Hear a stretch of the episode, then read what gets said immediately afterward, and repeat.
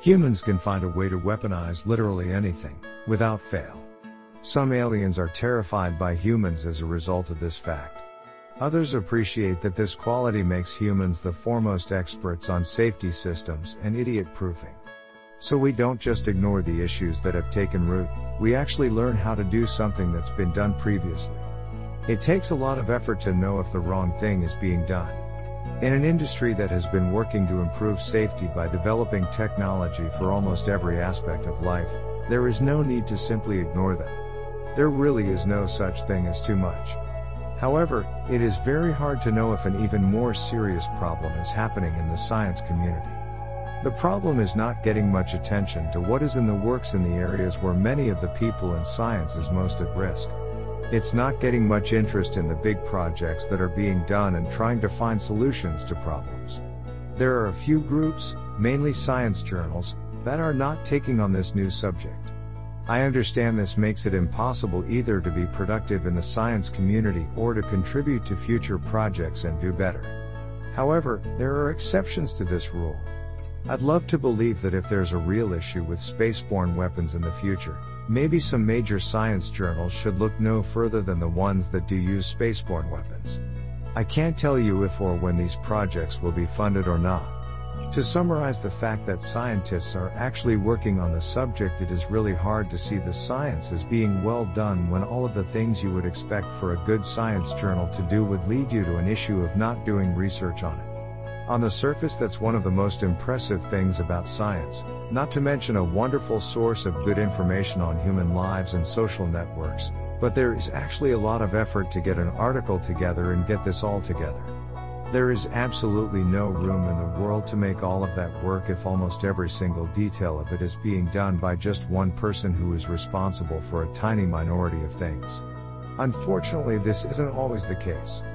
However, it is a significant situation and we need to not just pretend that our attention is focused on making news, but also getting a better understanding of what is happening outside of us. You can't have a more intelligent conversation than that about space travel, how to design a spaceship, or even what to do with your wife.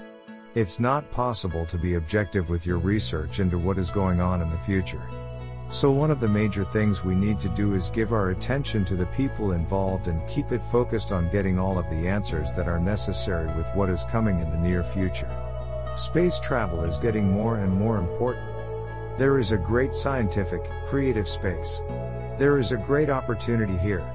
When we work to improve the way we approach science, we can really do a lot of positive things. In a vacuum, we've been trying to create real world problems. There are some great projects being attempted right now that are getting more and more attention and we're trying to work towards some of the big problems. That's why I don't think that the space shuttle was the greatest problem. It could have been an important thing, but at the end of the day, our ability to learn more about how and why we use space is limited by the sheer number and size of the satellites that work from orbit around the Earth and the fact that we can't have anything out there that could be used to help our people and our space fleet survive in space. That's not to say space travel hasn't happened. It has certainly happened. But what we need to do is to be more proactive about what we are working on and get a better sense of why everyone is working on the space-based space station. One thing that we can work on with a little more time and effort is putting the focus back on getting to the bottom of some of the biggest societal and political issues that we are dealing with right now. The world is becoming increasingly chaotic and as you get more and more people are traveling, we need resources to do more with our time. But it's hard not to be in agreement with this part of the problem. There are a number of things that are on the horizon that will not affect the overall safety or the way we approach our society in the foreseeable future. However, there are an entire community of people of science working to solve those problems.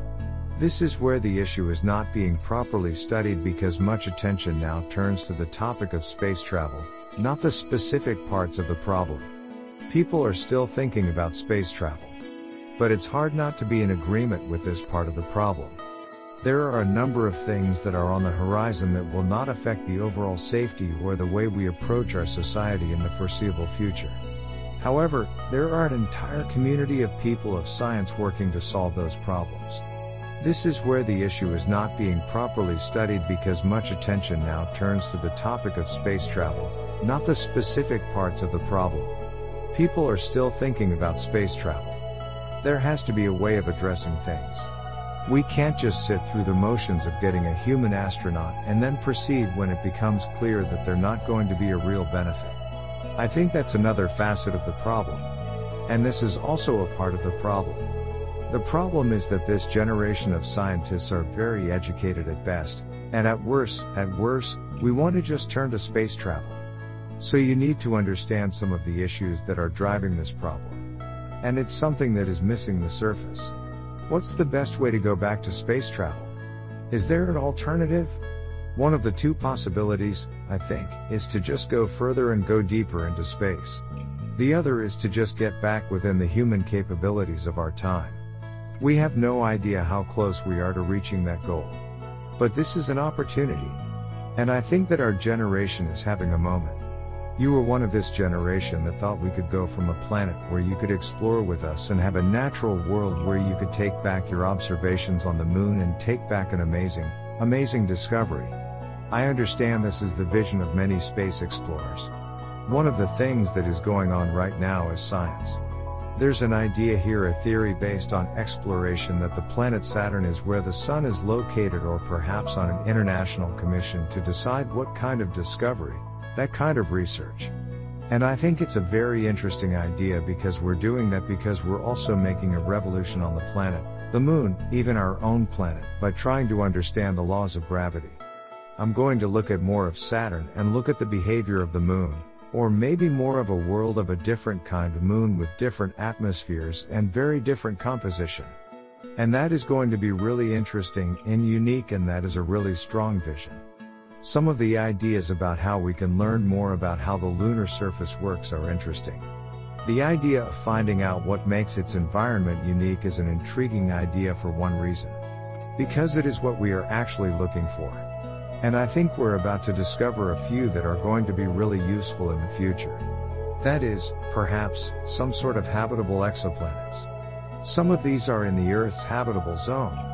Another interesting idea is that we are going to discover different types of galaxies. One of those is the Milky Way galaxy or Cube 2. Another is the Very Large Array. And the Large Magellanic Cloud. Most astronomers think that these things are going to grow so great that they will eventually have a chance to pass through the sun. And even more remarkable, is that we'll not suddenly be seeing so much as a small galaxy or a bunch of galaxies at the beginning of the lifetime of most stars in the observable universe and of all sorts of galaxies in the neighborhood of a single star. It will definitely be within a billion years. That's the prediction that is going to happen as the age of the galaxy ages and this discovery will accelerate that progression to a better understanding of what the planets can be doing on the solar system or even the moons of Saturn or other bodies in our solar system.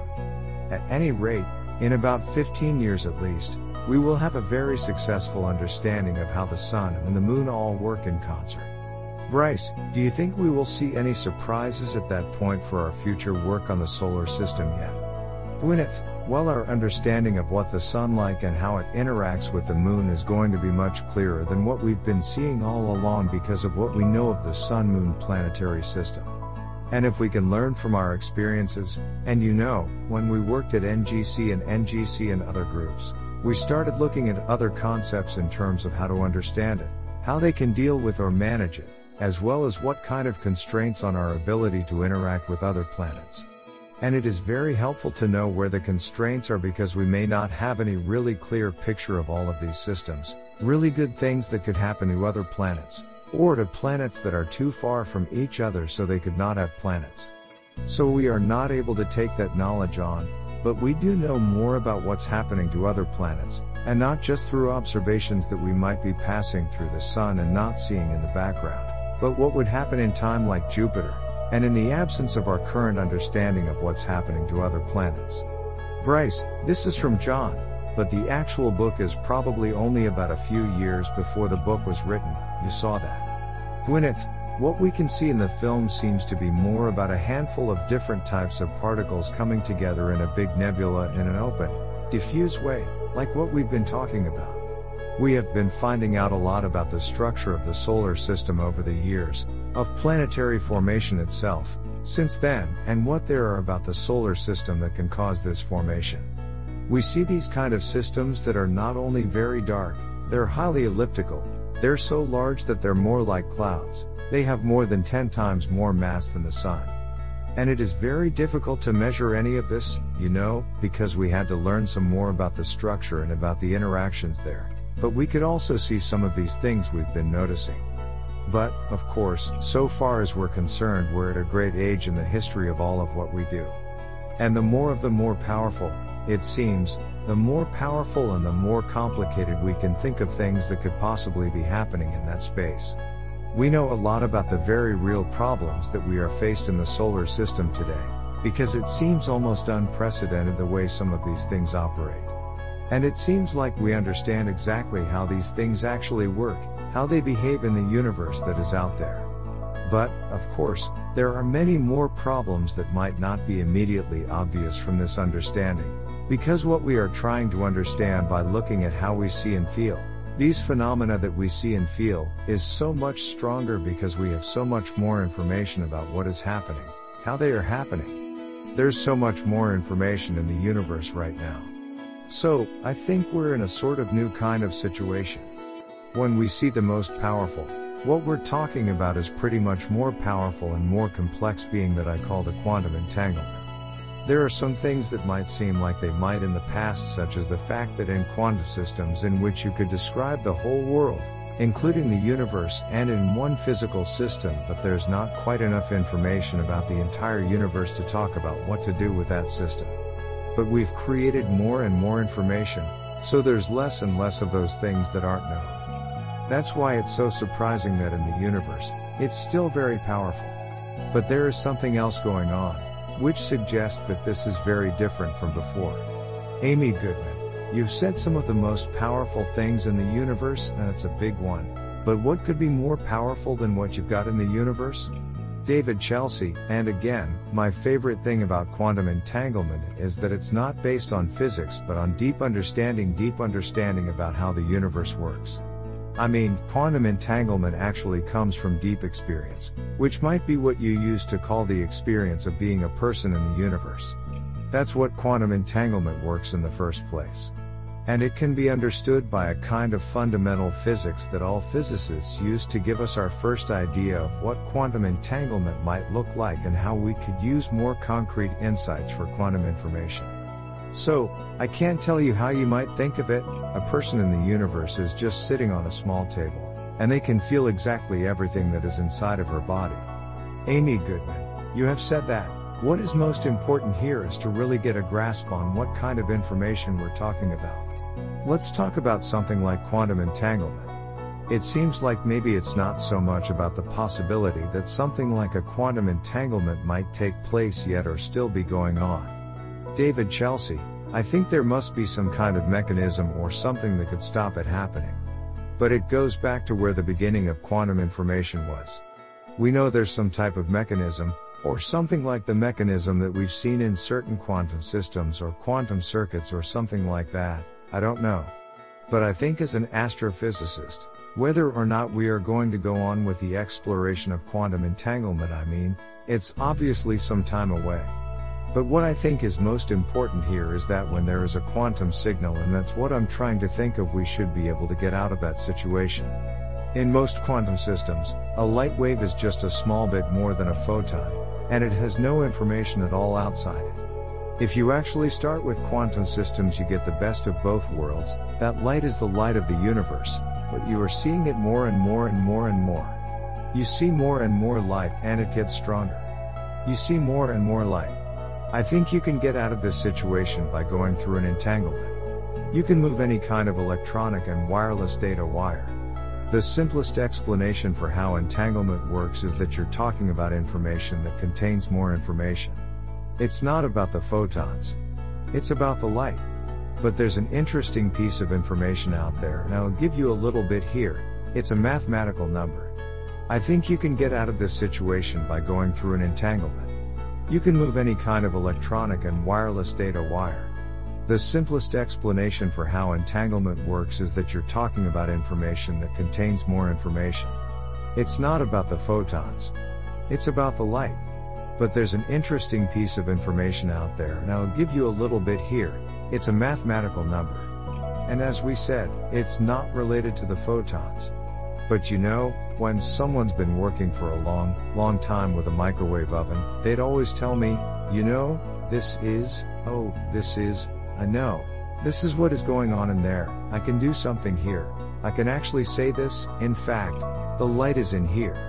If you've got a picture of light that's just gone off, you know, and I have to turn all those lights on. And that's all I'd care to talk about. Next up, what has actually happened this time for us is that, even though you don't know what you're doing, it just happens.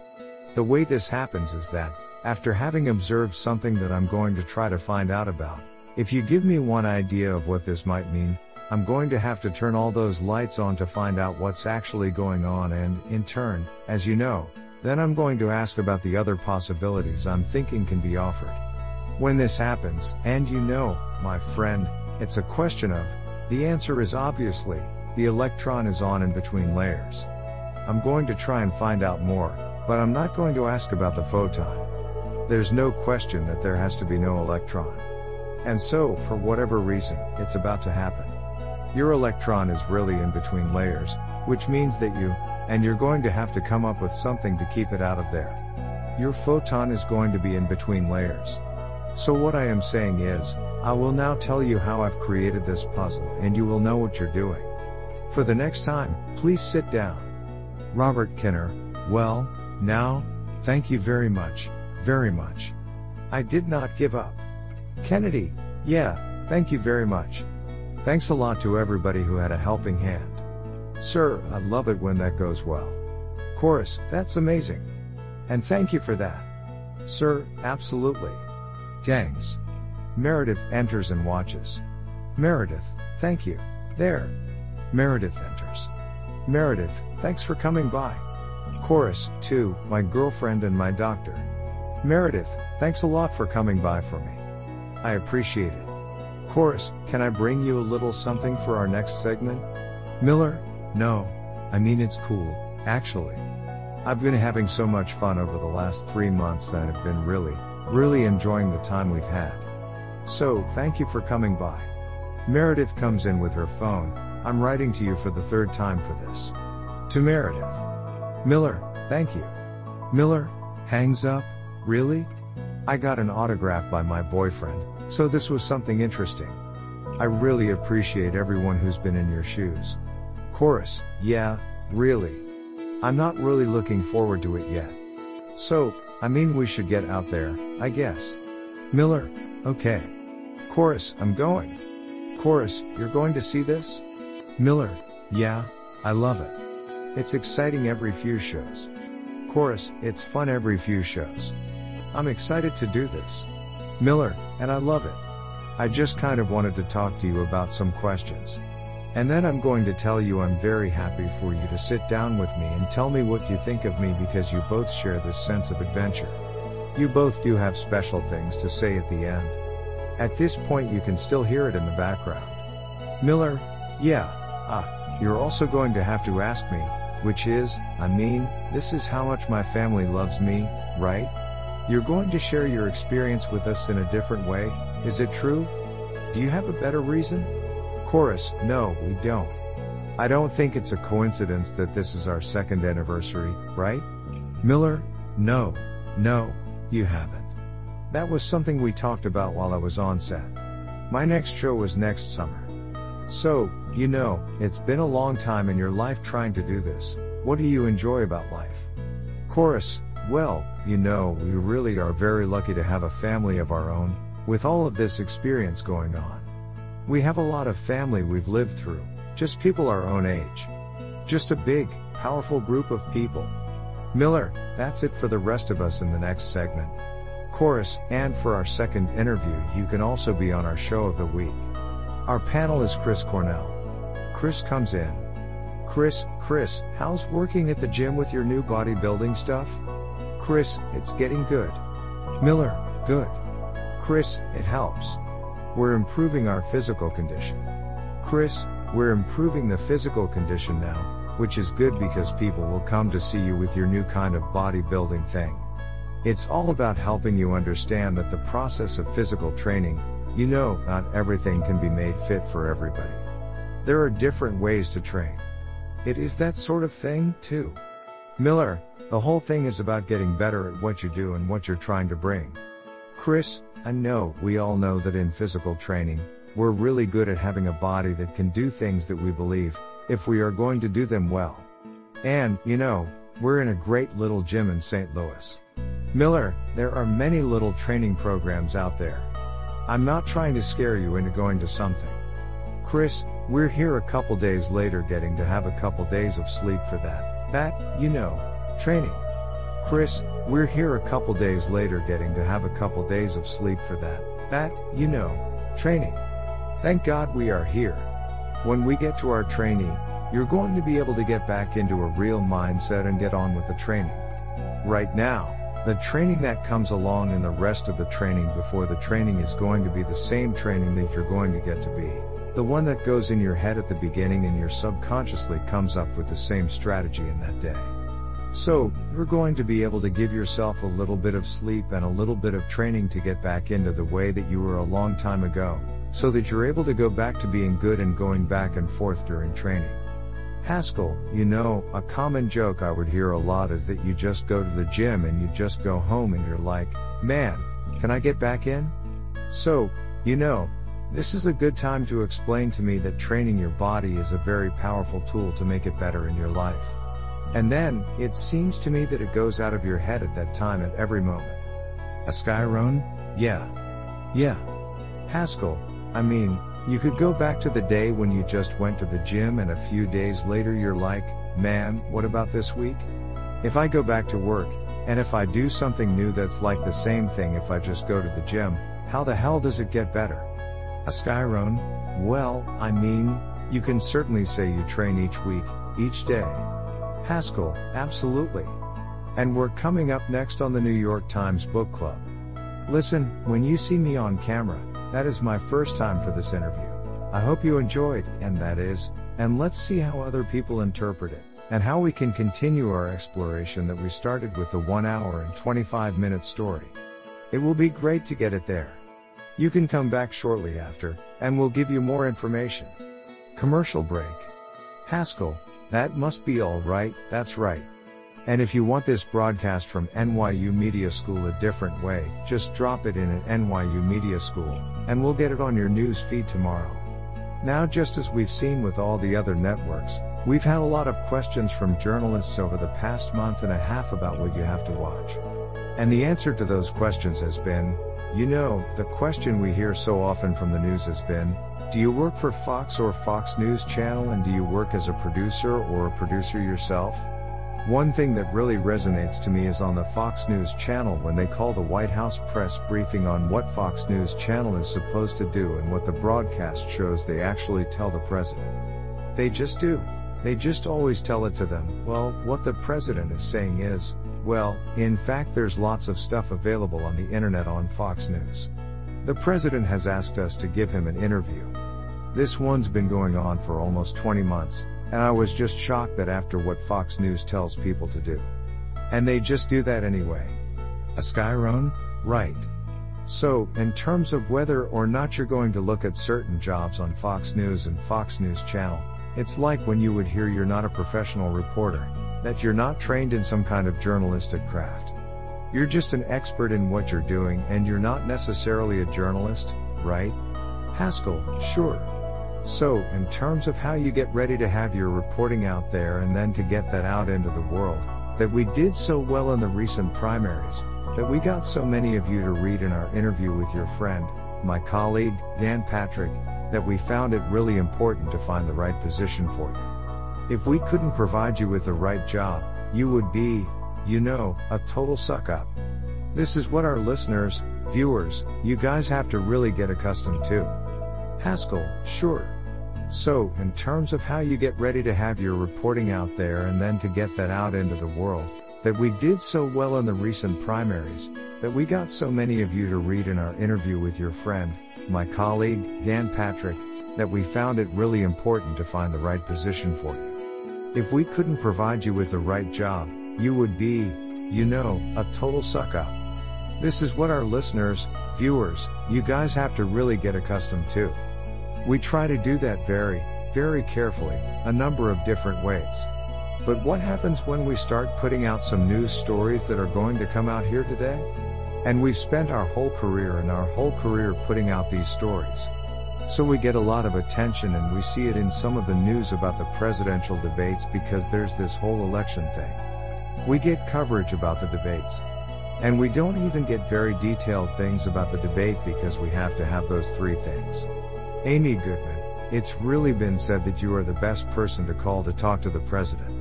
Nick Corwin, it's not only the way I work, but I'm actually kind of the best person to talk to. And I give the president all time, most of the time. Amy Goodman, that is Nancy, when you spoke to his people first. And you said you were very much the president's point man. And what we heard from him is, he's the best person to call on. He has the second highest percentage of reporters present at the debate. Nick Corwitt, oh, hell yeah. The point guy, I'm the point guy.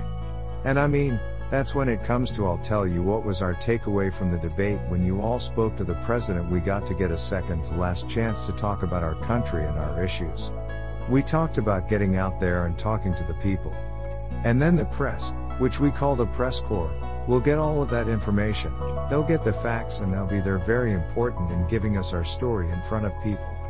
And we got really interesting, very detailed news stories about Donald Trump talking to his audience talking to his audience, talking to their audience, making the issue of terrorism, about people who have a connection to ISIS, about the kind of terrorist activity that's going on here in Washington DC, about the kind of attack on a mosque. You get the facts from that, you get the facts about what's happening. You see what you've got to do to get the truth from this. And the moment that we ended that conversation, as you've noticed, you got the media that the President of the United States has been very effective in telling and conveying to people what has been going on right now and what has just happened throughout the Republican Party. And you're seeing that. Nick Corwin, absolutely. Amy Goodman, but then we just said to you, which was something you all heard. And did they ever call for a separate and independent, public or news watchdog? Nick Corwin, well, I mean, I don't know who the news outlets are. I haven't talked to anybody on the news organizations. And I do hope. I think the fact that this country has this election has made this an important election. And all my friends and others are concerned about it. There is no excuse. I mean, I'm going to tell you now, the press corps needs to come out here and actually for this country and for this country this way. So I wouldn't, I'm not trying to say this with every question. But because we've got to try and get this country back around, this country needs a dedicated, dedicated media corps. We've got to get people from all over the country to come out. Well, my favorite news stories last night were on the president saying he had some issues with Russia, not the Russia. We talked about a few things about where the president's being concerned about how many refugees he's given, how we're going to deal with Iran.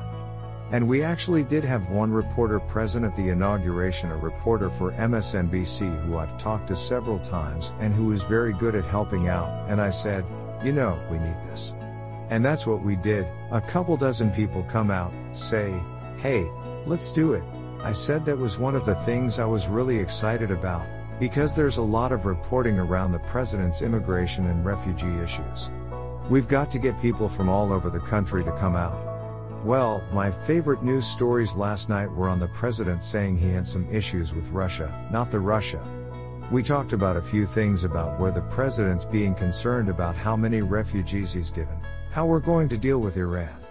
And we actually did have one reporter present at the inauguration, a reporter for MSNBC who I've talked to several times and who is very good at helping out, and I said, you know, we need this.